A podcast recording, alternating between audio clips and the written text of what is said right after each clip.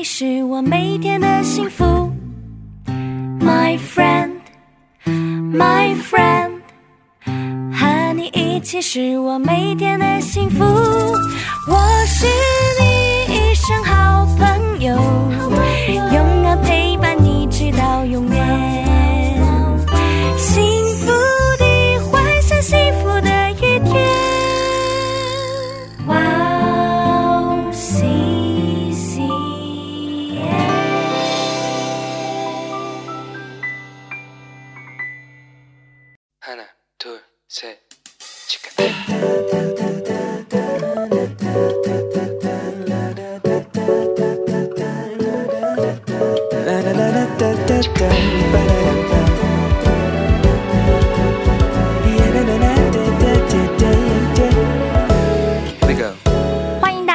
到石头们的青春日记，我是你们的头号粉丝 Annie。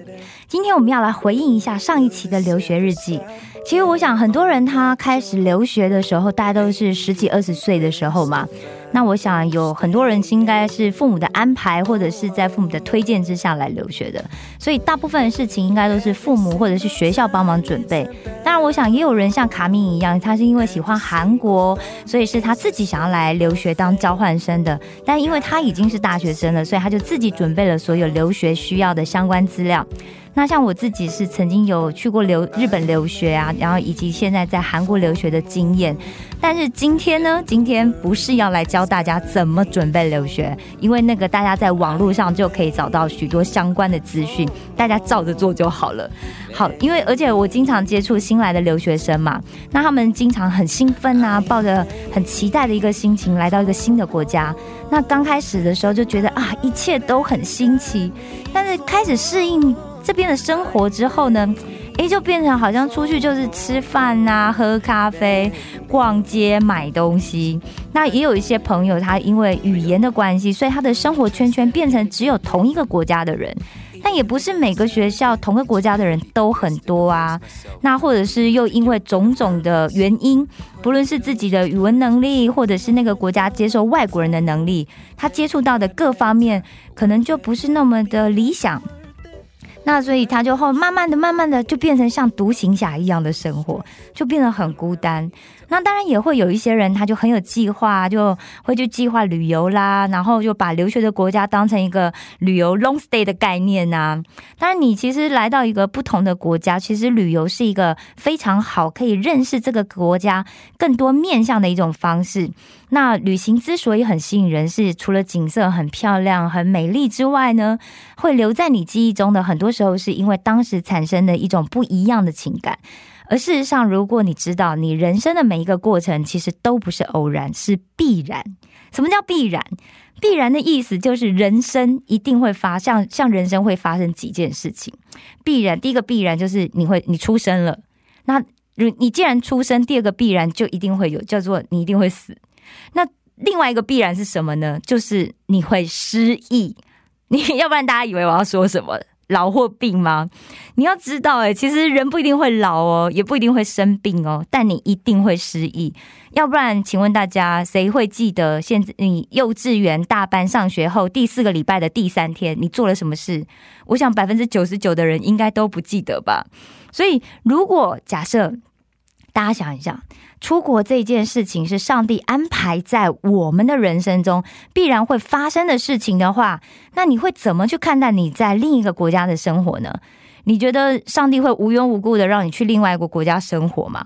我想不会吧，肯定上帝要你达成一些目的，才让你去到一个人生地不熟的地方，对吧？很多时候，我们如果在一开始就搞清楚我们为什么在这里，为什么在做这些事情的时候，相信你这些时间其实会对我们来讲会更有意义。但其实啊，我今天本来想跟大家分享，就是说，哦，来留学之后，你应该可以去做哪些事情，体验哪些事情，那可以让你这一年的，比方说交换生活也好，或者是你几年的大学留学生活也好，可以变得更丰富、更有趣，甚至可能改变我们人生的世界观，这样子的一个内容。但是就在我准备内容的时候，我曾经听过的一个圣经故事一直出现在我的脑海。事实上，我来留学两年半，这个故事一直不断环绕在我的生活里面。那呃，可以用很多不同角度来解说这个故事。那我今天就想要跟大家来分享一下这个故事呢，其实是记录在圣经的列王记下第五章里面。那第五章讲到什么呢？就是乃曼得医治。那乃曼是谁呢？乃曼就是亚兰国的将将军，他是乃曼国最厉害的一个元帅。那他得了大麻风，这是他的大麻风得到医治的故事。为什么这个故事这么重要？首先，大家知道。亚兰呢，在这个这个国家在历史上，大概就是在今天的叙利亚跟黎巴嫩这样子这两个国家的位置。那亚兰是经常在跟以色列两个国家经常在吵架、在打仗的。但是圣经却记载，耶和华不但曾经借着乃曼来使亚兰人得胜，还形容他是大能的勇士。大家如果呃在读过一点圣经的话，也许你可能会有印象。哎，大能勇士，圣经里面其实另外有个非常出名、被称为大能的勇士的人，就是士师基甸哦。那乃曼呢？他既然是常常跟以色列人打仗的亚兰国的大元帅，也就是以色列的敌人呢。而且在那个时代里面，我想有很多人他们都得大麻风吧，甚至以色列国内甚至也很多人得大麻风。他们都没有被医治啊，然后那为什么他们没有被医治，但是偏偏一个以色列敌国的元帅会得到医治呢？那神不是以色列人的神吗？大家我不知道大家讲到这里的时候有没有这样子的问号？而且，大家如果继续读到新约，在路加福音四章里面，其实耶稣也曾经说到，又比如在先知以利沙的时候，虽然以色列中有许多马蜂病人，可是他们没有一个人得洁净，只有叙利亚人乃曼才得洁净。也就是说，在那个时代里面，真的真的就只有乃曼一个人得到了神的医治。那既然如此，想想必这件事情必定是对后来的世代造成很大的影响，要不然他就不会被记载在圣经上，对吧？那如果乃曼得医治，那他为什么得医治？他其实得医治里面有一个非常重要、关键性的人物，就是一名被掳到亚兰国当俘虏的以色列小女子。那她出现在哪里呢？出现在列王记下五章的第二节到第四第四节哦。圣经是这样记载的：先前亚兰人成群的出去，从以色列国掳了一个小女子。这女子就服侍乃曼的妻。他对祖母说：“巴不得我的主人去见撒玛利亚的先知，必能治好他的大麻风。”那乃曼进去告诉他的主人，以色列国的女子如此如此说。圣经说，这名小女子是从以色列国被掳来的哦。也就是说，他根本不是心甘情愿去亚兰国的。在那个时候，大家想一想，亚兰国的军队可能烧毁了他的村落，杀死了他的父母，杀死他的弟兄姐妹、亲戚朋友，也许只剩下他孤苦伶仃的被抓到亚兰国去。大家可以想象一下吗？他不是去乃曼家做客，诶，他是被掳来做奴隶的，他是一个战败国的奴隶，他没有身份，他没有地位。大家想象一下，这小女子对乃曼来说，不过就是一个卑贱的奴婢吧？可以这样讲吧，对不对？那所以照理来讲，像这样子一个背景的人所说的话，为什么乃曼这一个堂堂的一人之下、万人之上的元帅要听他的话呢？而且这小女子也许连亚兰文都说不好，并且她处在一个令她看起来一点价值都没有的环境里面，但是她却做了一件非常不得了的事情。就是一个使徒性的传福音的一个恩高在他的身上，因为他知道，即使他被掳了，他仍然是神的女儿。即便他知道他在一个不属于他的国家、不属于他的土地上，但他仍然有一个呼召，有一个命定在他的身上，就是他要传福音。但他可能是带着很多的伤痛，带着恐恐惧，去到乃曼家做了奴隶。大家仔细想想，哎，我是这个小女子。我是在这样一个心不甘情不愿，甚至有许多的抱怨啊、愤怒的状态之下，诶，如果我听到亚兰国最厉害的乃曼将军得大麻风的时候，各位，你觉得我会有什么想法跟反应啊？要是我坦白说，我一定会想说：活该啦，这就你的报应呐！神的公义彰显了耶！哇，这样子的人应该心里充满许多痛苦、不饶恕啊，许多的抱怨吧。为什么我的家园被毁了？为什么我的家人不在我的身边？为什么我会被掳到这个地方来？他理所当然，他每天可以有一百个抱怨，一千个为什么？我想问问大家，如果你是那个小女子，如果你知道你有可以救乃曼的方法，请问你会讲吗？你会告诉他吗？大麻风在当时没有药可以医，也没有人可以被医治，诶，但是你会还是你会想说啊，我就。看你会变成怎样啊？就让你一天一天沮丧下去好啦，一天一天虚弱下去好啦。但是这个以色列的小女子做了一个出乎人意料的举动，因为她没有变成一个满腹抱怨、苦读缠身的人，但她理所当然，她可以这样子做，因为她在神的爱里面，她被修复了，她的心灵被神的爱给充满了。所以他可以感觉到，就算在一个没有人认识他的国度里面，神仍然与他同在，以至于后来他在的那个位置上面，就算他是一个没有身份、一个没有价值的人，但他说出来的话是具有影响力的，因为他成为一个值得被信赖的人。如果大家想想，他如果是仍然是一个不饶恕的人，那他展现出来的一定是一个完全不一样的结果。但是，就是因为他有一个遇见神的生命，所以在那一个关键的时刻，他对他的祖母说：“巴不得我的主人去见撒玛利亚的先知，而且必能治好他的大麻风。”大家想一想，你觉得这个小女子跟撒玛利亚先知伊丽莎很熟吗？如果伊伊丽莎的身份，她怎么可能跟一个就是贱民很熟呢？大家，你觉得她看过先知显现过什么神迹吗？他可能一生都没有看过，诶，但是他一定听过，而且他对他的神有信心。大家知道吗？他这个行为在做什么？他就在做见证，诶，他正在传福音做见证。其实现在有些时候，就是基督徒就是很很太积极在传福音，所以有一些不是基督徒的朋友，可能就会很讨厌。哎，基督徒就这样子啊，就是很爱推销啊，而且你们都很有目的，很刻意，所以。很多基督徒就会说：“我不想去传福音。如果我身边有朋友想知道，那他们来问我，我再告诉他们就好啦，对不对？”但大家去想一想，大家要记得，其实我们就是一个最好的福音见证。其实见证不是我去跟别人讲了什么，不是我去告诉别人神的话语有多好、有多厉害，神显现多少神迹。见证是透过我们的生命，透过我们的生活，透过我们在学业上成绩的卓越，透过我们的行为来让别人来认识耶稣。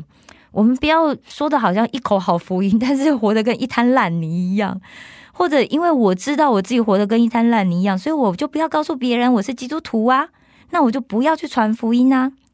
大家想象一下，一个小女子凭什么她可以说话让大将军相信，而且还采取行动？这应该代表说，这个小女子其实她在这个家里面，她服侍的态度，她工作的品质，或者是说她生命的成熟度，一定是让乃曼上上下下家里的人都十分的惊讶跟佩服，对吧？这个小女子，她不但没有轻看自己，她不但不认为说啊，我就是一个一文不值的俘虏，她就去去混吃等死，但她认真的去度过她当俘虏的每一天。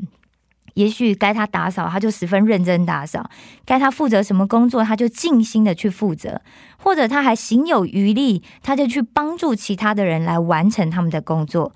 所以，当有一天她开口说话了，她说：“巴不得。”像我们这种平凡人，我们可能就会说：“哎呀，巴不得神的审判临到啊，巴不得这个乃曼将军赶快死啊，对不对？”但是这个小女子却说出什么呢？她说：“巴不得医治临到，巴不得救恩临到，她巴不得乃曼的生命被神翻转呢，她巴不得神的神迹发生在这个他的敌人的国家亚兰国里面发生。”其实我们每一个人的生命，其实我们都需要经历医治，我们都需要去经历神的陪伴，然后在一个最适当的时间，我们去做见证，去传福音，把好消息分享到人的需要上面。在乃曼的痛苦，在他的问题上面，这个小女子说：“我有你需要的答案。”而这个答案呢，跟我们国家的先知有关系，跟我的神有关系。那当乃曼有了回应的时候，不止他的身体得到医治。圣经上说，他最后感谢以丽莎的时候，因为以丽莎什么都不要啊，我不需要你给我任何东西，因为神什么都给我了。那所以他反过来跟以丽莎要了两驴子的土。诶，那个时候为什么要要土呢？我不知道大家以前刚读圣经的时候有没有觉得很疑惑。就是我后来去查了一下，因为那个时代的人。他认为要敬拜就要竹坛，对不对？那竹坛用什么竹坛？竹坛当然就是要用泥土啊，或者是没有经过雕琢的这个天然的石块。但他们也认为，他们要敬拜其实是有地域性的，也就是说是跟地土有关系的。那这个动作代表一件事情，就是乃曼因为这样的一件事情，他遇见了神，他经历神，他相信神，以至于他渴望他可以在他的国家，在他的。国度，他的环境里面，生活里面，他可以去敬拜神。那听到这里，我想跟大家分享说，也许你可能不是一开始心甘情愿的来到某一个国家留学，那也许你来了之后，你就每天想要回家，一到放假迫不及待的飞奔要回国，或者你也不明白你为什么会去到那个国家，或是为什么去到那个学校。就是刚好，哎，有这个讯息来啦，那你就申请啦，申请就通过啦，所以你就去留学了。那也有可能，其实你心里面本来就很期待，说，哦，我想去那个国家留学。但我今天想要跟你分享一个关于你会去到另外一个国家很关键的讯息，那就是去留学，也许是上帝正在培训你的计划之一。也就是说，如果你知道你的留学是上帝对你的安排。去一个你不熟悉的国家是上帝对你的心意，也许上帝安排了要在那里与你相遇，也许上帝要在那里打开你的眼界，也许上帝希望你在那里被塑造、被磨练，也许你和我一样觉得能够来留学是上帝给我的一个奖励、一个 bonus。那你如果你知道这一些，你会抱着一个怎么样的心情跟态度在那个地方生活呢？所以现在我要鼓励大家，现在如果你正在留学，或者你来了留学，写下你来留学最想要做的三件事情，然后好好的去完成它。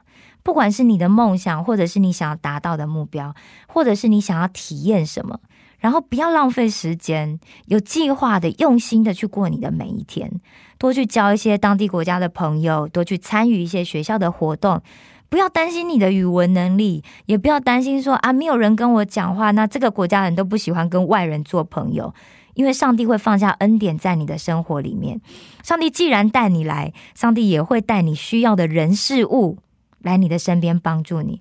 只要你清楚你会来到这个国家留学，其实是神的安排。你抱着一个感谢的心去看待来，去看待来到你身边的一切的人事物。鼓起勇气，张开你的口去认识朋友，打开心去看看这个世界，为你的留学生活留下美好的回忆，因为那也许就会成为你以后可以帮助别人的素材呀！祝福大家都拥有一个改变你人生的留学日记，石头们的青春日记，我们下次见。